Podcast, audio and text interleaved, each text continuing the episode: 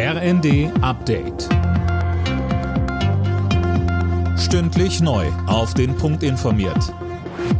Ich bin Dirk Jostes. Guten Tag.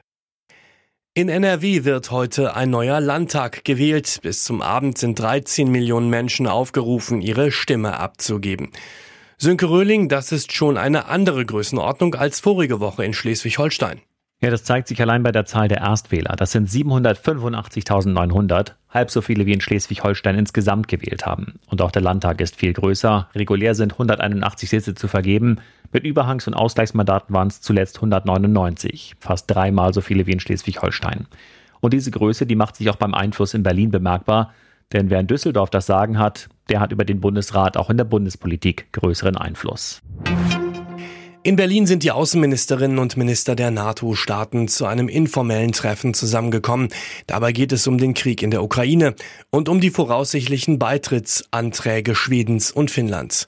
Die deutsche Außenministerin Annalena Baerbock sagte zu Beginn des Treffens. Uns ist wichtig, dass wir in diesem besonderen, für diese Staaten wirklich historischen Moment keine Hängepartie erleben.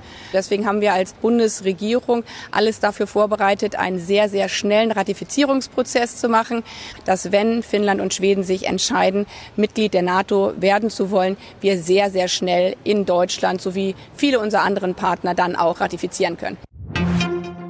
Der Ukraine-Krieg weckt offenbar das Interesse der Deutschen an der Bundeswehr. Wie eine Sprecherin des Verteidigungsministeriums den Funke-Zeitungen sagte, gibt es deutlich mehr Besucher auf der Internetseite bundeswehr.de und den Social-Media-Kanälen.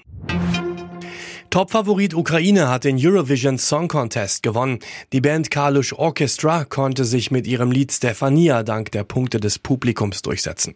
In der Jurywertung hatte Großbritannien vorne gelegen. Deutschland landete auf dem letzten Platz.